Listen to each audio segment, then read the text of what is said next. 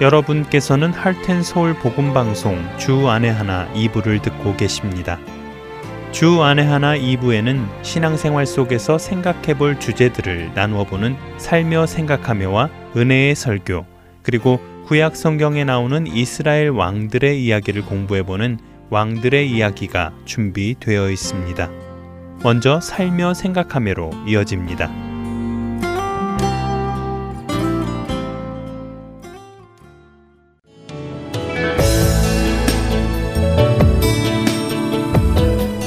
애청자 여러분 안녕하세요. 살며 생각하며 진행해 김순혜입니다. 자전거를 타고 너무도 기분 좋게 달리는 아이들을 봅니다. 뒤에 보조바퀴가 있어서 달리는 소리가 좀 요란하긴 하지만 넘어지지도 않고 폼도 아주 멋집니다. 그런데 초등학교로 들어가서도 아직까지 보조바퀴를 달고 타는 아이들을 보다가 얼른 저것을 떼어져야 할 텐데 하는 마음이 들었습니다. 마치 다큰 아이가 축 처진 기저귀를 차고 다니는 것 같은 기분이 들었기 때문입니다. 그래서 남편과 나를 잡아 공원에 아이셋을 데리고 갔습니다. 한 명씩 보조바퀴를 떼고 두 바퀴로 가는 연습을 시키기 시작했지요.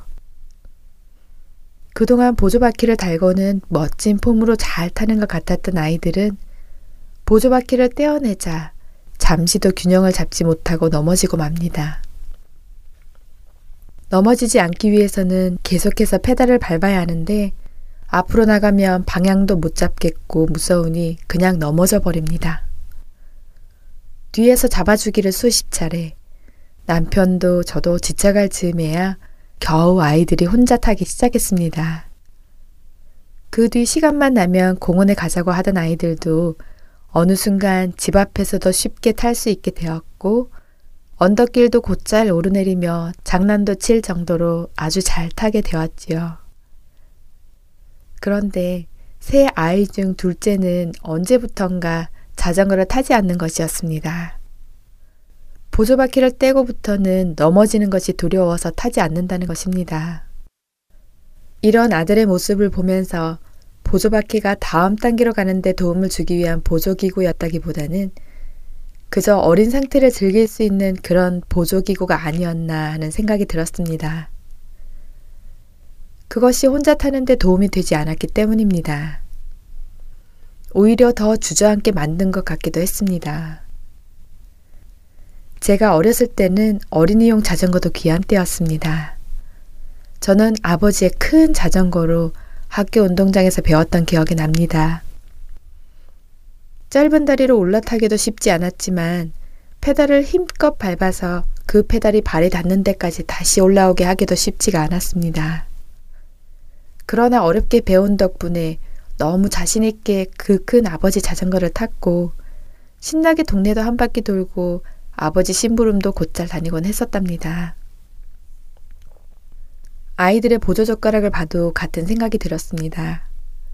토끼 모양, 토마스 기차 모양, 뽀로로 모양, 각종 이쁜 캐릭터들의 보조 젓가락은 아이들에게 처음 젓가락을 잡는 것이 어렵지 않게 해 주었습니다. 그러나 정작 젓가락을 잡아야 할 나이가 되어서 보조 젓가락을 빼고 진짜 젓가락을 쥐어줬더니 화를 내면서 이전 것을 달라고 때를 쓰는 것이었습니다. 진짜 젓가락을 잡고 먹게 될 때까지 쉽지 않은 시간이 있었습니다. 그래서 막내 아이에게는 보조젓가락을 처음부터 주지 않았습니다. 그랬더니 다른 아이들과 같은 시기에 스스로 젓가락질을 잘하게 되었지요. 우리 신앙생활 가운데도 잘하지 못하는 이유가 혹시 보조젓가락에 의지한 그 편안함에 빠져 있어서가 아닐까 하는 생각이 들었습니다. 히브리서 5장 12절에서 14절 말씀입니다. 때가 오래되었으므로 너희가 마땅히 선생이 되었을 터인데 너희가 다시 하나님의 말씀의 초보에 대하여 누구에게서 가르침을 받아야 할 처지이니 단단한 음식은 못 먹고 젖이나 먹어야 할 자가 되었도다. 이는 젖을 먹는 자마다 어린아이니 의의 말씀을 경험하지 못한 자여 단단한 음식은 장성한 자의 것이니 그들은 지각을 사용함으로 연단을 받아 선악을 분별하는 자들이니라. 히브리서 저자는 그 편지를 읽는 자들이 오랜 시간 복음을 들어왔기에 이제는 복음 안에서 장성하여 다른 자들에게 그 복음을 전할 수 있어야 함이 마땅함에도 불구하고 아직도 다른 사람으로부터 복음의 기초를 다시 배워야 하는 미숙함이 있는 것을 책망합니다. 예수님을 안다 하면서도 따르지 않고 동행하지 않는 것이 어린아이 신앙이라는 것이지요. 후안 카를로스 오르티즈는 제자입니까? 라는 책에서 교회가 어린아이들만 모아둔 고아원 같다고 하며 교회에 많은 아기가 태어나면 태어날수록 우리는 한 번에 더 많은 아기들의 기저귀를 갈아줘야 한다고 자라지 않는 성도들을 비판했습니다. 생명을 가진 성도라면 교회 생활, 종교 생활만 할 것이 아니라 예수님을 더욱 알아가고 경험해 가서 그분의 장성한 분량까지 자라야 할 것입니다. 히브리서 기자는 계속해서 6장 1절부터 3절에서 그러므로 우리가 그리스도의 도의 초보를 버리고 죽은 행실을 회개함과 하나님께 대한 신앙과 세례들과 안수와 죽은 자의 부활과 영원한 심판에 관한 교훈의 털을 다시 닦지 말고 완전한 대로 나아갈지니라. 하나님께 허락하시면 우리가 이것을 하리라고 말씀하십니다. 믿음 생활은 도움이 필요할 때도 있지만 결국은 혼자서 하나님 앞에 서야 하는 것입니다. 바울도 어린아이와 같은 때가 있었음을 고린도전서 13장 11절에서 고백하며 그런 어린아이와 같은 일을 벌였다고 합니다.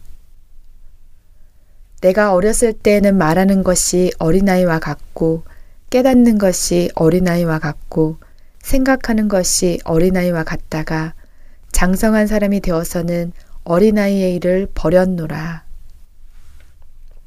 어린아이의 일을 버려야만 그리스도의 장성한 분량으로 자라가게 됩니다. 우리 믿음의 경주를 한번 돌아보시기 바랍니다. 멋진 폼을 잡고는 있지만 아직까지 보조바퀴의 의지의 자전거를 타고 있다면 과감히 보조바퀴를 떼어내시기 바랍니다.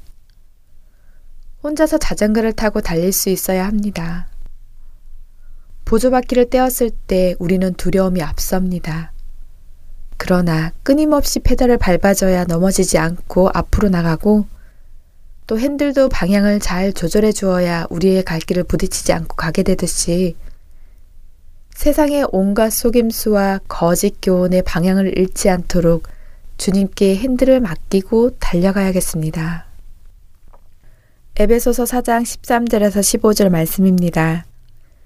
우리가 다 하나님의 아들을 믿는 것과 아는 일에 하나가 되어 온전한 사람을 이루어 그리스도의 장성한 분량이 충만한 때까지 이르리니 이는 우리가 이제부터 어린아이가 되지 아니하여 사람의 속임수와 간사한 유혹에 빠져 온갖 교훈의 풍조에 밀려 요동하지 않게 하려 함이라.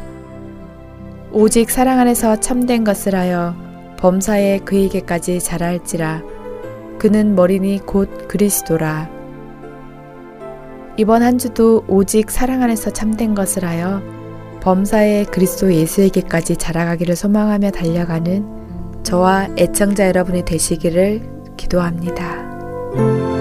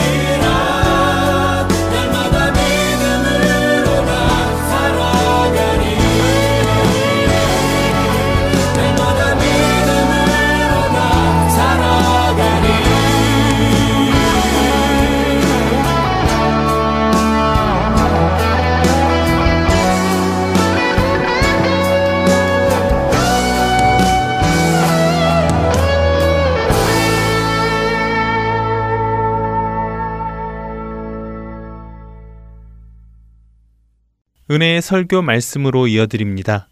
오늘 설교 말씀은 고 옥하는 목사님께서 전해주신 말씀 중 빌립보서 3장 7절에서 9절의 본문으로 무엇과도 바꿀 수 없는 예수 그리스도라는 제목의 설교를 듣겠습니다.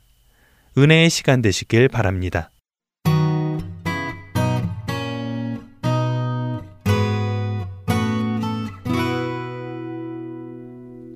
오늘 읽은 본문을 보면 예수 그리스도가 너무 좋아서 그 감정을 억제하지 못하고 기뻐하고 환호성을 지르는 한 사람을 발견하게 됩니다. 우리 주 그리스도 예수를 아는 지식이 가장 고상해서 다른 것은 눈에 들어오지 않는다. 오직 예수님만이 나의 마음에 모든 공간을 채우시는 나의 기쁨이요 찬송이라고 외치는 한 사람을 봅니다. 그가 바로 바울입니다. 이 고상하다는 말 저는 별로 좋아하지 않아요. 왜냐하면 번역상 저는 좀 불만입니다. 이 고상하다는 말은 품이나 몸가짐이 훌륭하다 하는 그런 의미인데 어, 그 원래 이 후테렉소라고 하는 어, 원문에 비하면 너무 의미가 약하게 전달되는 것 같습니다. 후테렉소 우리 주 그리스도 예수를 아는 지식이 최고다. 그 무엇과도 바꿀 수가 없다. 가장 귀하다 하는 강한 의미를 갖고 있는데 그 의미가 고상하다는 단어로 전달이 될 수 있는지 저는 의문이 갑니다. 그러니까 이 바울은 이 보통 격앙된 것이 아닙니다. 보통 흥분한 것이 아닙니다. 마치 이 바울의 모습을 보면 마태복음 13장 44절의 이하에서 주님이 말씀하신 비유의 주인공이 생각이 납니다. 요사이 말로 말하면 일용직 노동자죠. 어느 사람의 밭에 들어가서 혼자서 일을 하게 되었습니다. 일을 하다가 보니까 갑자기 땅 속에서 보물 단지가 발견이 된 것입니다. 열어보니까 어마어마한 보물이 그 속에 들었어요. 너무 흥분했습니다. 어떻게 할까 궁리하다가 그것을 다시 그 자리에 덮었습니다. 그리고는 일을 마치고 집으로 돌아와서는 자기가 가지고 있는 모든 것을 다 끌어도 모아가지고 다 팔아서 돈을 만들고 모자라는 것은 이웃 사람들에게 통사정해서 다 빌리고 해가지고 돈을 만들어서 그 밭을 통째로 사버린 거예요. 그 밭을 통째로 샀으니까 그 밭에 묻혀있는 보물이 누구 것이 되겠어요? 자기 것이 되는 거란 말이에요. 그래서 너무 기뻐가지고 싱글벙글 하는 우리 일, 용직 노동자 어떤 사람을 연상하게 됩니다. 바울은 자기가 그런 사람과 같다는 거예요. 예수님 발견한 것이 너무 좋았어. 이런 이야기를 하면 바울은 하나님의 특별한 부름을 받은 사도니까 그런 은혜가 있었겠지 하고 남의 이야기처럼 듣고 넘어갈 수가 있습니다만은 그것은 큰 오해입니다. 예수를 믿는 사람이면 바울처럼 우리도 예수님을 두고 이처럼 흥분하고 기뻐하고 만족할 수 있는 사람이 되어야 한다 하는 메시지가 이 본문 속에 담겨 있다는 것을 우리가 마음속에 깊이 간직해야 됩니다. 저는 이런 은혜가 참 요즘 그립습니다. 30대만 해도 젊은 대학생들과 함께 수년 동안 신앙생활 하면서 저는 이런 은혜를 가슴에 담고 있었어요. 예수님 생각하면 너무 좋았어요. 그래서 5년 동안 대학생들과 주일날 모이기만 하면 한 주일도 빠지지 않고 우리가 방금 전에 부른 찬송 밀러의 배기장을 불렀습니다. 주 예수 그리스도와는 바꿀 수가 없네. 이 세상 행복과 바꿀 수 없네. 영죽을 내 대신 돌아가신 그 놀라운 사랑 잊지 못해. 세상 즐거움 다 버리고 세상 자랑 다 버렸네. 그 말씀을 그 찬양을 우리는 부르면서 눈물도 흘리고 감격도 하고 주님을 찬양하고 하던 그런 아름다운 때가 있었어요. 아, 그게 답답해요. 감이 자꾸 식어지는 것 같아요. 그래서 제가 오늘 이 본문을 택한 것은 여러분 자신을 위해서라기보다도 저 자신이 다시 한번 은혜를 회복하기 위해서 택한 말씀이에요. 저만이 아니에요. 여러분 가운데서도 이 은혜를 다시 회복하고 싶어 하는 갈증을 가진 분들이 많으실 거예요. 성령께서 이 자리에 임하셔서 우리로 하여금 바울과 같이 예수 그리스도가 우리가 아는 예수 그리스도의 지식이 가장 고상하다. 이 세상 무엇과도 바꿀 수 없다. 최고다. 하는 정말 만족을 사람들에게 이야기할 수 있는 은혜를 우리 모두가 누릴 수 있기를 바랍니다. 바울이 이렇게 예수님에게 훅 빠진 이유가 무엇일까요? 바울이 젊어서부터 심각하게 고민하던 인생 문제가 있었습니다. 어떻게 하면 하나님 앞에 내가 의로운 자가 될 수 있을까? 어떻게 해야 하나님 앞에 섰을 때 하나님이 나를 의로운 자로 받아들일 수 있도록 할까? 이게 고민이었어요. 그런데 바울은 경건한 집안에서 태어났습니다. 유대인 가정입니다. 어려서부터 배운 것이 있어요. 율법을 잘 지켜라. 율법대로 선행을 행하면 너는 하나님이 인정하는 의로운 자가 될 수 있다. 기가 아프게 들었어요. 그래서 그는 나름대로 열심히 노력을 했습니다. 5절, 6절을 우리가 보면요. 바울이 노력한 내용이 나오죠.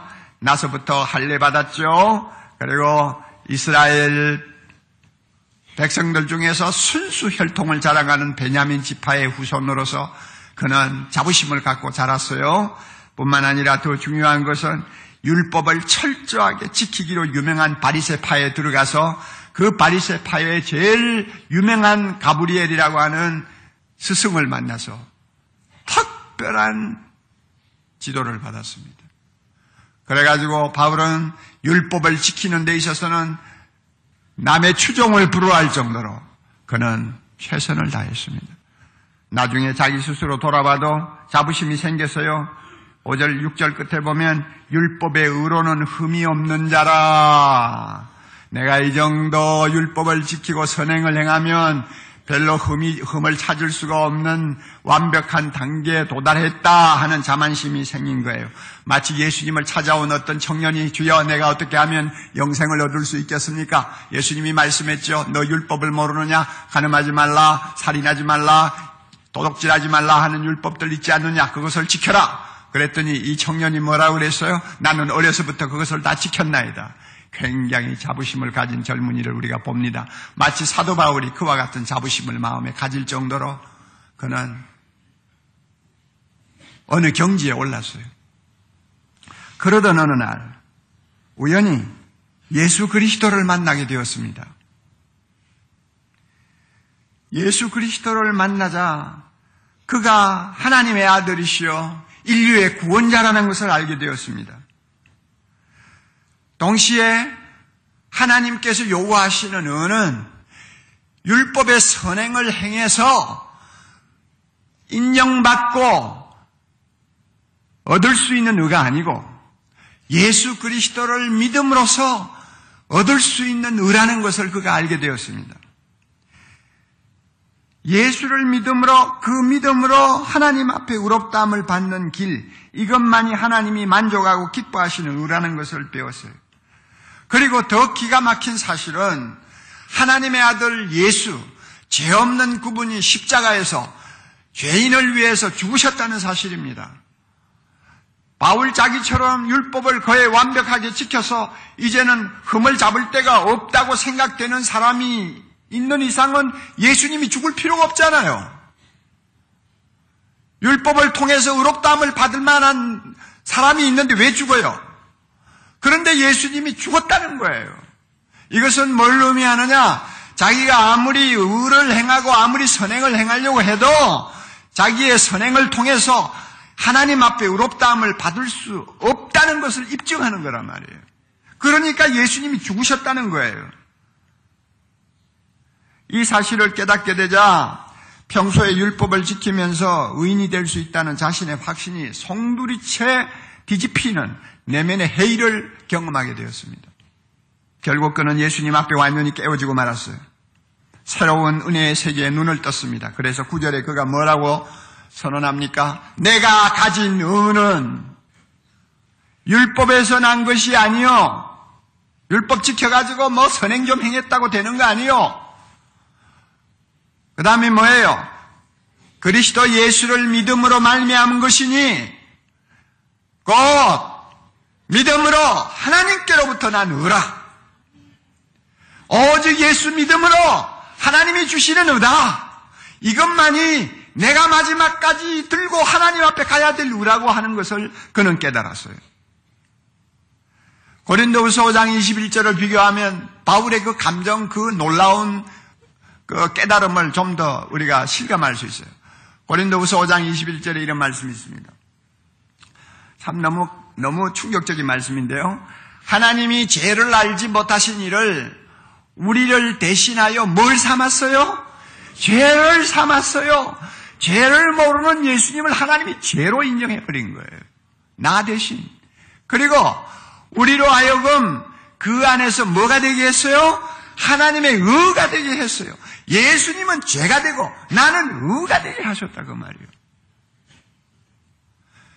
예수님이 십자가에 죽으심으로 나의 죄를 다 담당하셔서 하나님에게는 죄덩어리가 되어버렸고 예수님이 가지고 계신 그 의는 나에게 다 돌려주셔서 나는 하나님 앞에 의인이 되게 하셨다 그 말이에요. 바울이 깨달은 게 이거예요. 예수님 만나고 깨달았어요. 그래서 그는 아주 딴 사람이 되어버렸습니다. 예수만 생각하면 얼마나 좋은지 소리를 지르지 아니하면 견딜 수 없는 벅찬 감격을 느꼈습니다. 동시에 그가 평소에 신주처럼 모시고 자랑하던 혈통이라든지 학벌이라든지 자기 경건이라든지 선행 같은 것들은 다 해로운 것이요. 이제는 배설물처럼 취급하게 되었습니다. 지금까지 내가 선행을 행해서 의롭게 된다고 하는 모든 생각들이 다 배설물처럼 다 흘러갔어요. 그래서 그는 거듭해서 말합니다. 모든 것을 해로 여겼다. 모든 것을 잃어버렸다. 다 잃어버리고 오직 나의 의가 되신 예수님만 남았어요. 할렐루야. 그래서 이 은혜의 감격에서 그는 평생 독신으로 예수를 위하여 자기가 갖고 있는 모든 것을 다 던져 희생했습니다. 온갖 고초와 고난, 온갖 시련을 겪으면서 주를 위해서 목숨을 바쳤습니다. 사람이 바뀌었어요.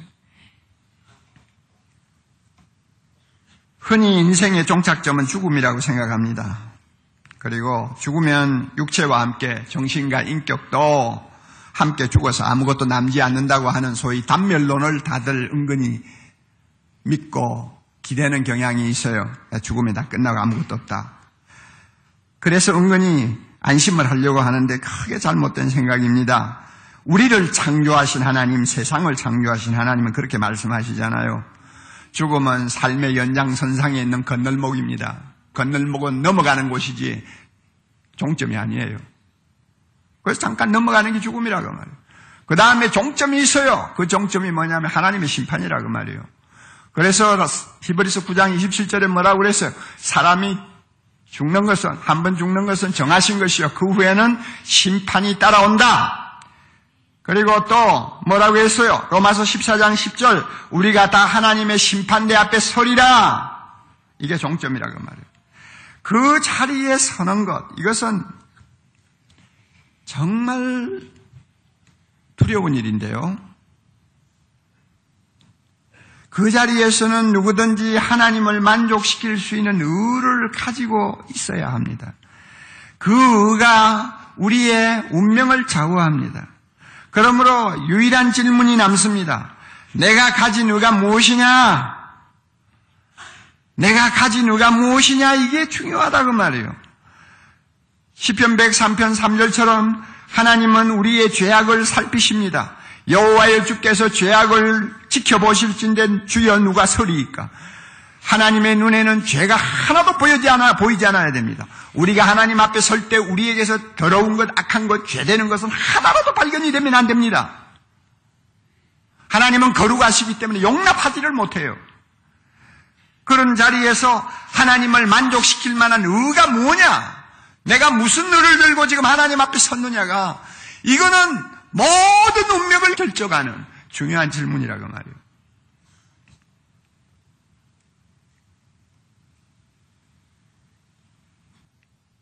여러분, 우리는 지금 영적으로 대단히 위협적이고 사악한 세상을 살고 있습니다. 은혜를 받지 못하게 하는 온갖 오염물질이 우리 영혼에 계속 쌓이고 있습니다. 집 밖을 한 발만 나가보세요. 아니, 나갈 필요도 없어요. 집 안에서 텔레비를 켜보세요. 인터넷을 열어보세요.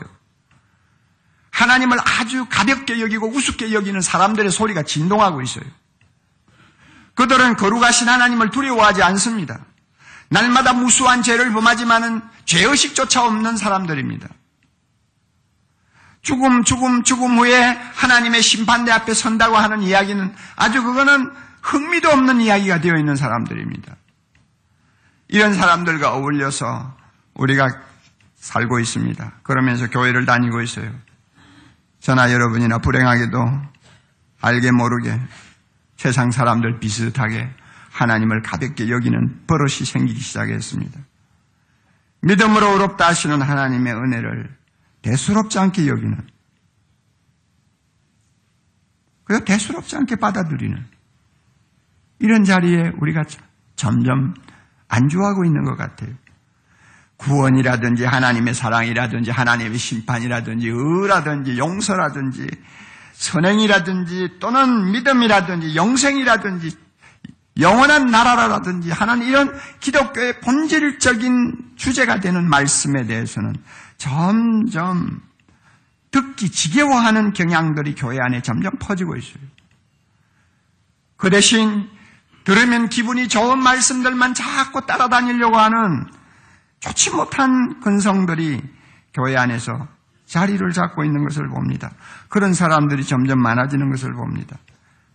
당근만 좋아하는 어린애와 같은 것이죠. 그래서 뭐 유여아를 막론하고 위로해주는 말씀 좋아하고 무엇이나 믿고 구하면 소원 성취한다는 말에 아멘하고 예수 믿는 목적이 마치 무병장수에 있는 것처럼 막 큰 소리를 외치고 병든 사람은 죄인이기 때문에 병들었다는 이런 소리에 다들 귀를 기울이고 긍정적이고 낙천적인 성품을 개발하면 성공한다고 하는 이런 가르침에 그냥 모두가 다 그냥 입을 벌리고 듣는 이런 통토가 점점 교회 안에 만연되고 있어요. 물론 이런 것도 다 중요합니다. 우리가 세상을 사는 인간이니까 중요하고 또 들어야 되는 말씀이지만 이것은 성경을 놓고 볼 때는 다 부재에 속하는 것입니다. 주제가 아닙니다. 부재예요. 하나님이 주시는 과자지 밥은, 밥은 아니에요. 밥을 먹어야지 과자만 먹어가 되겠어요? 오스틴이라고 하는 목사를 여러분이 잘 알 것입니다. 요즘 그의 책을 통해서 하도 많은 사람들이 접하기 때문에 누군지 알 거예요. 긍정적인 자아를 회복하는 것이 기독교의 복음인 것처럼 설교해가지고 단기간에 미국에서 제일 큰 교회를 만든 사람입니다. 그래서 많은 사람들로부터 주목의 대상이 되었어요. 긍정의 힘이니 잘 되는 난이 같은 난이 하는 그런 어, 사람들의 구미에 맞는 책들을 쏟아내서 세계적인 베스트셀러가 된 사람입니다. 그 사람이 2007년 그러니까 지난 연말 12월 23일 크리스마스를 앞두고 폭스뉴스 선데이라고 하는 TV TV 프로그램에 출연했습니다. 여러 가지 이야기를 하는 중에 공화당 대통령 후보 가운데 몰몬교 신자가 하나 있습니다. 미트 롬니라고 하는 사람인데요. 텔레비에 나온 이 오스틴 목사를 보고 진행자가 물었어요. 미트 롬니가 기독교인이라고 믿습니까? 몰몬교가 기독교라고 생각합니까? 물었어요. 그랬더니 오스틴 대답하기를 나는 그렇다고 믿습니다. 롬니도 크리스찬이고 어, 몰몬교도 기독교라고 저는 믿습니다. 그랬더니 좀 당황한 진행자가 이런 질문을 다시 덧붙였어요. 몰몬교를 만든 교주 조셉 스미스는 성경에서 벗어난 교리를 주장하다가 미국 교회로부터 이단으로 낙인이 찍혔고 그의 추종자들은 지금도 몰몬경을 성경처럼 사용하고 있는데 그래도 몰몬교가 기독교입니까? 이건 어떻게 생각합니까? 그랬더니 오스틴 대답이 나는 그런 거 별로 개의치 않습니다. 이 굉장한 이야기입니다.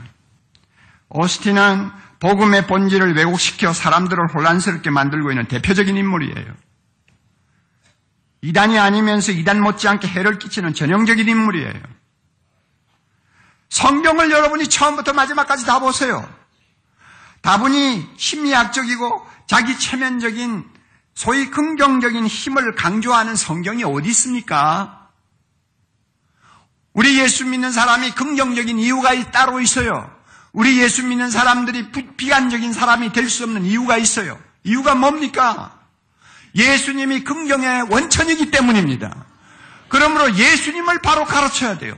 예수님이 주신 은혜를 바로 알게 함으로써 그 예수님의 은혜에 붙들려서 바울처럼 긍정적인 사람으로 만들어 주어야지. 밑도 끝도 없는 긍정적인 힘을 이야기하면서 그것이 마치 기독교의 본질인 것처럼 오도하고 몰몬교나 기독교나 똑같다고 하는 이런 아주 위험한 소리를 함부로 하는 이런 이런 우리가 가만히 우리가 둘 수가 없는 일 이야기입니다. 정말 심각한 문제가 있어요. 오스틴이 전하는 그런 메시지를 우리가 다 좋아한다는 것입니다. 우리만 좋아합니까? 세상 사람들도 다 좋아한다는 것입니다. 세상 사람들도 좋아하고 우리도 좋아하는 것이면 그게 무슨 진리입니까?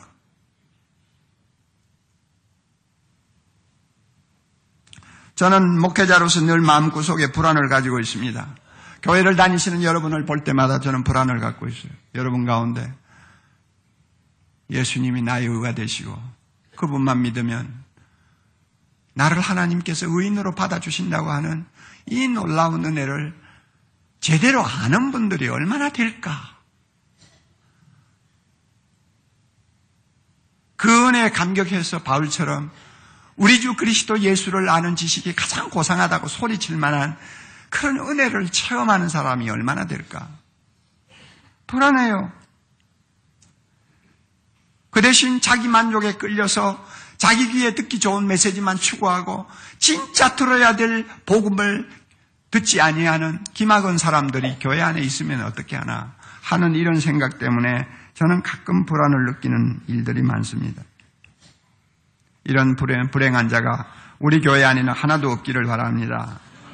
그러기 위해서는 우리가 아무리 더러운 죄인이라도 내 대신 율법을 완전히 지켜주신 예수님, 나의 죄값을 치르기 위해서 십자가에서 죽으신 예수님을 믿기만 하면 그 믿음 보시고 하나님께서 우리로 하여금 흠과 티가 없는 사람처럼 한 번도 죄를 범한 일이 없는 사람처럼 다시 흠과 티가 없는 사람처럼 한 번도 죄를 범한 일이 없는 사람처럼 우리를 받아주신다고 하는 이 놀라운 은혜 이 은혜를 밤낮 묵상하면 이 은혜를 밤낮 묵상하면 잘못된 길로 우리는 들어가지 않습니다. 우리는 긍정적인 사람이 될 수 있습니다. 어떤 상황에서도 우리는 감사하고 하나님을 영화롭게 하는 하나님의 백성이 될 수 있습니다. 예수님의 은혜가 얼마나 큰지 우리 하나님은 우리를 절대 정죄하지 못하십니다. 우리가 가진 은은 예수님의 의이기 때문입니다. 그러므로 여러분 내가 가진 은은 예수님이 주신 의예요. 예수님이 주, 입혀주신 의의 옷입니다. 그렇다면 하나님께서 만약 나를 정죄한다면 누구를 정죄하는 것이 됩니까? 예수님을 정죄하는 것이 됩니다. 예수님을 하나님이 정죄할 수 있습니까? 해가 서쪽에서 떠오르는 한이 있어도 예수님을 하나님이 정죄할 수는 없죠. 예수님을 정죄할 수 없다면 우리도 정죄할 수가 없는 것입니다. 할렐루야. 그러므로 바울은 뭐라고 로마서 8장에서 큰 소리를 쳤어요. 그러므로 이제 그리스도 예수 안에 있는 자에게는 결코 정죄함이 없나니. 예, 할렐루야. 누가 능히 하나님의 택하신 자들을 고발하리요? 의롭다 하시는 이는 하나님이시니 누가 정죄하리요? 죽으실 뿐 아니라 다시 살아나신 이는 그리스도 예수시니 그는 하나님 우편에 계신 자요 우리를 위해서 간구하시는 자신이라 예수 그리스도가 우리의 의가 되사 우리 하나님 우편에 계십니다. 그 예수님을 보실 때마다 하나님은 우리를 정죄할 수가 없지요. 절대 없죠. 이런 큰 은혜를 우리가 깨달으면 인생이 고달플 때도 우리는 눈물로 감사할 수 있습니다. 우리가 인생의 슬픔을 당할 때도 슬픔을 툭툭 털고 일어날 수 있습니다. 조금 지나면 주님이 주신 의를 가지고 하나님 앞에 나갈 수 있다는 그 소망 때문에 털고 일어날 수 있어요. 낙심될 때도 우리는 주저앉지 않습니다. 예수님의 공로로 우리가 받은 은혜가 너무 크기 때문에 그 은혜로 우리는 이 세상을 사는 것입니다. 저는 유명한 교부 암브로스가 한 이야기 중에 쌍둥이 에서와 야곱의 이야기를 참 좋아합니다. 우리 잘 알잖아요. 쌍둥이 에서와 야곱. 누가 장자죠? 에스가 장자죠. 그러니까 장자는 아버지로부터 특별히 축복을 받을 권한을 갖고 있지 않습니까? 에스가 나이 들어서 눈이 멀고 늙었어요. 얼마나 살지 몰라가지고 한 번은 아들을 불러가지고 야 내가 너를 축복하고 싶으니까 사냥해서 내가 좋아하는 음식을 좀 만들어라. 아들이 이제 사냥하러 나갔습니다. 그 틈을 타서 동생 야곱을 사랑하는 어머니가 이제 장깨를 부렸죠.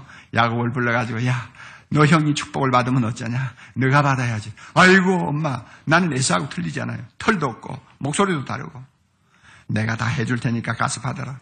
그래가지고 에서 옷을 끄집어내서 입히고, 그 다음에 양가죽을 가지고 팔에도 감고, 목에도 감고, 얼마나 털이 많았는지. 양, 양, 양가죽을 가지고 팔을 감고 털을 감아도 이삭이 못 알아봤다고 할 정도면 그거는 원숭이지 그 사람이 아니지. 다 감았어요. 다 에서처럼 꾸몄어요. 그리고는 맛있는 음식을 만들어 가지고 아버지에게 가서 드렸잖아요. 그러면 이삭이 쏘가버렸어요. 음성은 야곱인데 냄새는 손목은 에서구나. 그러니까 늙으면 빨리 죽어야 돼요. 그러니까 아 그래가지고 두 손, 그, 뭐 그, 그 아들 위에 손을 얹고 기도했습니다. 하늘의 이슬을 또 땅에 또 또 풍요로움을 그 다음에 모든 곡식을 대적을 이기는 승리를 그 다음에 만인의 복의 원천이 되는 뭐 하여튼 축복을 할 거는 다 해버렸어요. 그 사실을 놓고 암브루스라고 하는 교부가 이런 말을 했습니다. 한번 들어보세요. 야곱은 스스로 장자의 권리에 합당한 자격이 없었으므로 그 형의 의복에 몸을 숨기고 재밌는 말이죠. 그 의복에 형의 의복에 몸을 숨기고 형의 냄새가 나는 겉옷을 걸치고 아버지에게 나아가 자신이 형인 채 하여 아버지에게서 축복을 받았다. 이처럼 우리도 맏형이신 예수 그리스도의 귀하신 순결과 의 아래 몸을 숨기고 하나님 눈에 흠과 티가 없는 의로운 자처럼 보이게 해야 한다. 할렐루야. 재밌죠?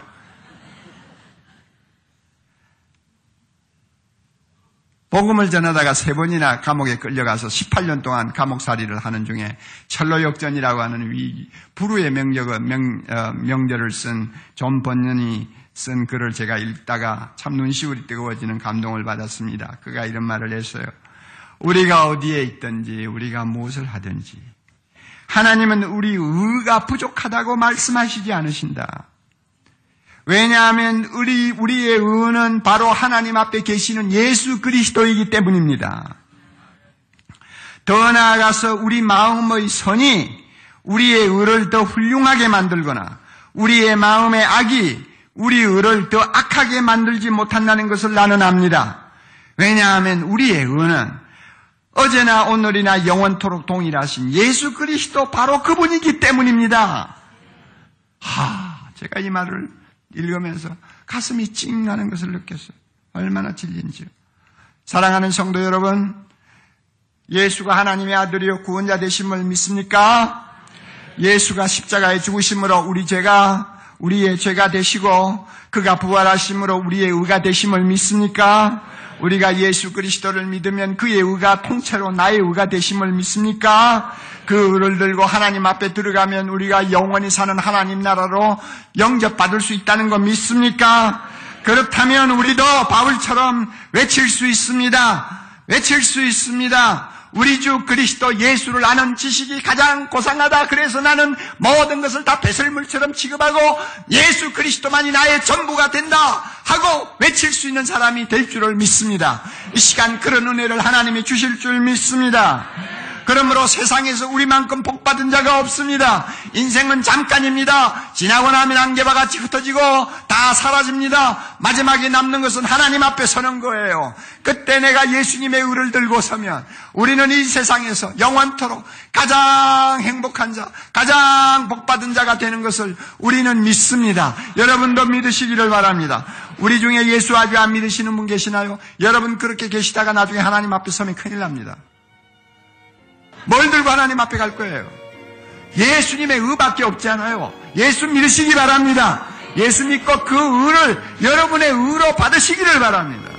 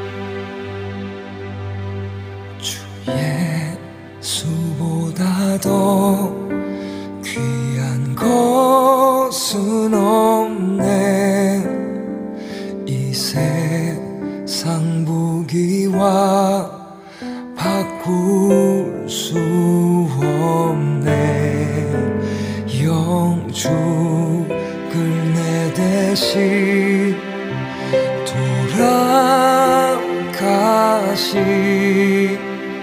그 놀라운 사랑 잊지 못해.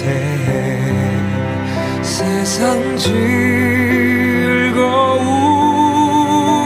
다 버리고 세상 잘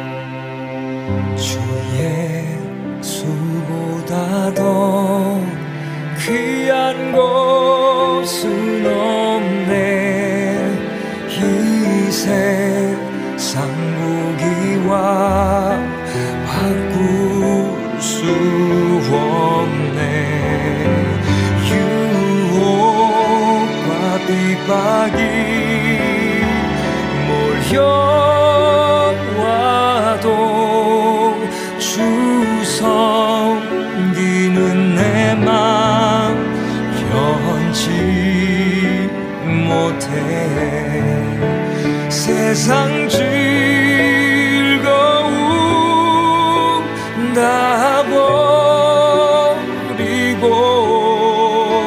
세상 자랑다 버렸네. 주 예수보다 더 귀한 것은 없네.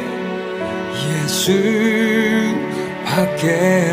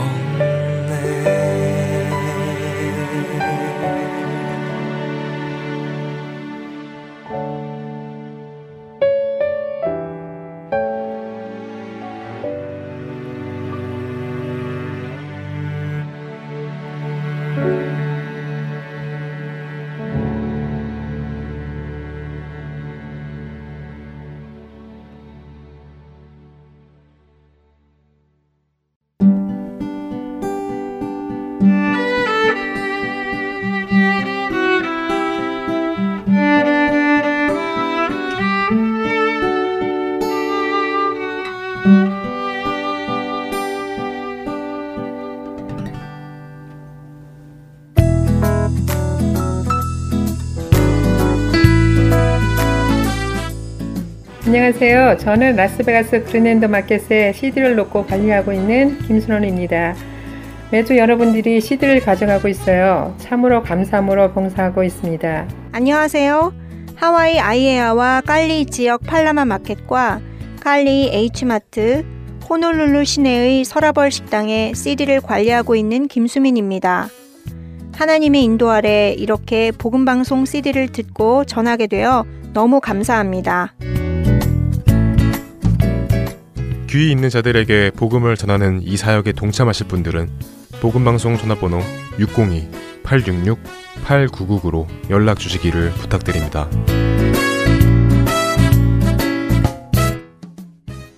계속해서 왕들의 이야기 보내드립니다.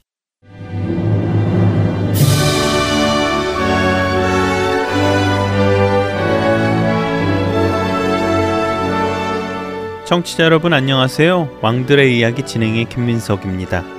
지난 시간에 우리는 거대한 블레셋 군대를 눈앞에 두고 하나님의 인도하심을 믿지 못하고 제사장이 드려야 할 제사를 급한 마음에 자기 스스로 드림으로 하나님의 말씀에 불순종하는 사울 왕의 모습을 보았습니다.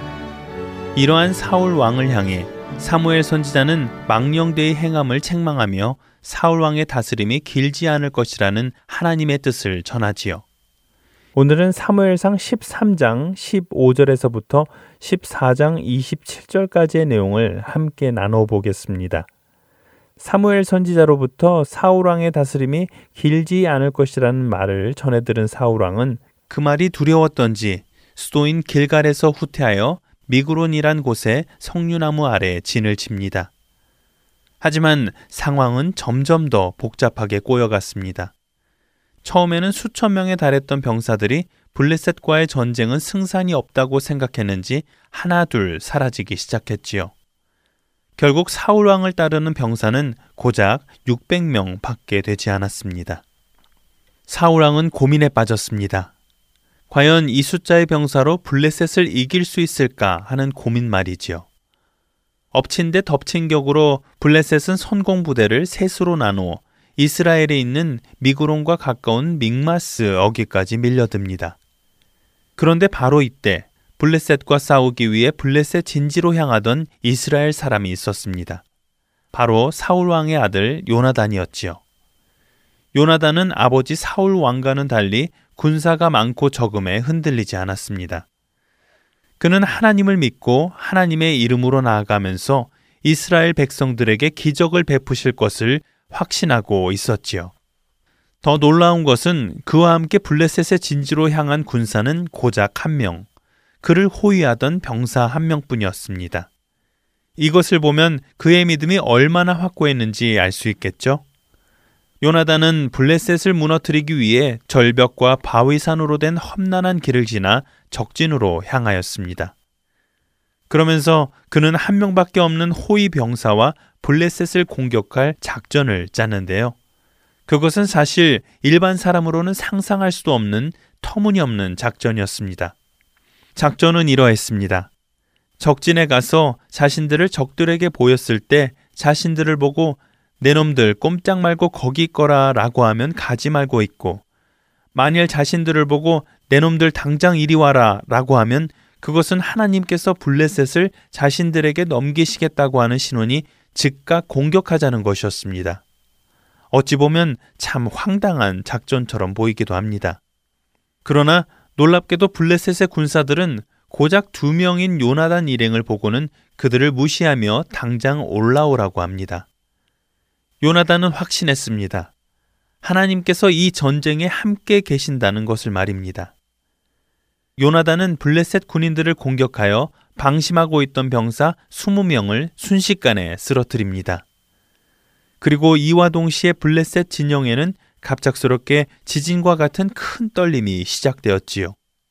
블레셋 병사들은 모두 공포에 떨기 시작했습니다. 반면 사울 왕의 진영에서는 블레셋 진영 쪽에 난리가 난 것을 보고 출전 준비를 하기 시작하는데요. 하나님에 대한 믿음이 확실치 않았던 사울왕은 이길 수 없는 전쟁이라고 생각해서였는지 아이야 제사장에게 괴를 가져오라고 합니다. 여기에서 나오는 괴는 모세의 쌍난 지팡이, 십계명 돌판, 그리고 만나 항아리가 든 언약궤를 말하는데요. 언약궤는 성막의 가장 깊은 곳, 하나님의 임재가 있는 지성소에 있는 것으로 제사장과 레위인 아니면 만질 수 없는 것이었습니다. 이스라엘 사람들은 이 언약궤에 하나님의 임재가 있는 것을 알고 있었습니다. 또 과거에 여호수아가 하나님의 뜻을 따라 언약궤를 메고 여리송을 돌아 무너뜨린 일을 알고 있었죠.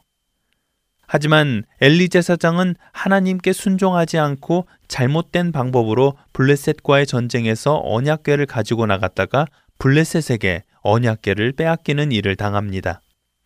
물론 언약궤를 빼앗은 블레셋은 하나님의 임재가 있는 이 언약궤로 인해 큰 피해를 입고는 언약궤를 이스라엘에게 다시 돌려보내기는 합니다만 사울 왕은 분명 엘리 제사장의 잘못으로 인해 하나님의 진노가 있음을 알고 있었을 것입니다. 그럼에도 불구하고 언약궤를 가져오라고 명령하지요. 사울 왕은 하나님의 뜻을 믿고 따를 때 하나님의 기적이 언약궤와 함께 나타나는 것을 생각하지 못한 처사였습니다. 하지만 불행인지 다행인지 블레셋 진영의 소리가 점점 커지는 것을 듣던 사울 왕은 마음이 다급한 나머지 괴를 기다릴 수 없다고 생각하여 일단 그곳으로 향합니다. 그리고 그곳에서 블레셋 병사들이 자기들끼리 싸우는 진경을 보게 됩니다. 물론 사울왕과 요나단 분대는 이 틈을 타 블레셋을 공격해 크게 승리를 얻어내지요. 하지만 이 전쟁은 아직 완전히 끝난 전쟁이 아니었습니다. 그래서 이스라엘 병사들은 적군들과 싸우기 위해서 잘 먹고 잘 쉬어야 했는데 사울 왕은 이상하게도 특이한 명령을 병사들에게 내리고 맙니다. 사무엘상 14장 24절 말씀입니다. 이날에 이스라엘 백성들이 피곤하였으니 이는 사울이 백성에게 맹세시켜 경계하여 이르기를 저녁 곧 내가 내 원수에게 보복하는 때까지 아무 음식물이든지 먹는 사람은 저주를 받을지어다 하였음이라. 그러므로 모든 백성이 음식물을 맛보지 못하고 사울왕은 이상하게도 전쟁 중에 금식령을 내립니다. 하지만 사울왕의 금식령을 듣지 못한 요나단은 숲을 속에서 발견한 꿀을 먹고 말지요. 게다가 블레셋 군인들을 멀리까지 쫓아가 싸움을 치른 병사들은 너무 지치고 배고픈 나머지 닥치는 대로 약탈해 먹었고 고기를 핏째 먹어서는 안 되는 것을 분명히 아는 이스라엘 군인들이 고기를 핏째 먹는 일이 생깁니다. 그것은 분명 사울 왕의 치명적인 실수였습니다. 배고픔으로 인해 병사들의 전투력은 급격히 떨어졌고 이성을 잃은 이스라엘 일부 병사들이 하나님께서 허락치 않은 것, 즉 고기를 핏째 먹는 일을 범하였기 때문입니다. 물론 사울 왕은 후에 먹을 것을 다시 허락하기는 하였지만 사울 왕의 이 같은 잘못은 계속 이어집니다.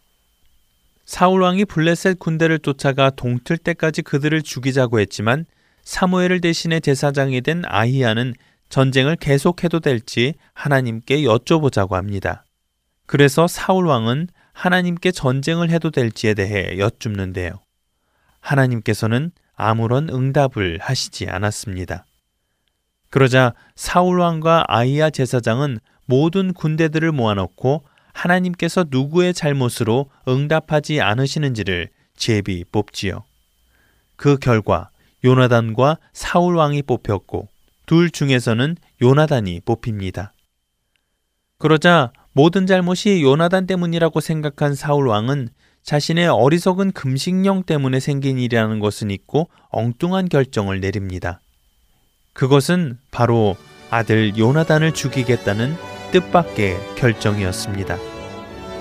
하지만 하나님과 함께 승리를 이루어 놓은 요나단을 결코 죽일 수 없다는 백성들의 호소와 중재로 인해 결국 요나단은 죽지 않게 되었고 사울 왕은 그렇게 종전 선언을 하면서 블레셋과의 전쟁이 일단락하게 됩니다. 왕들의 이야기 다음 시간에 뵙겠습니다.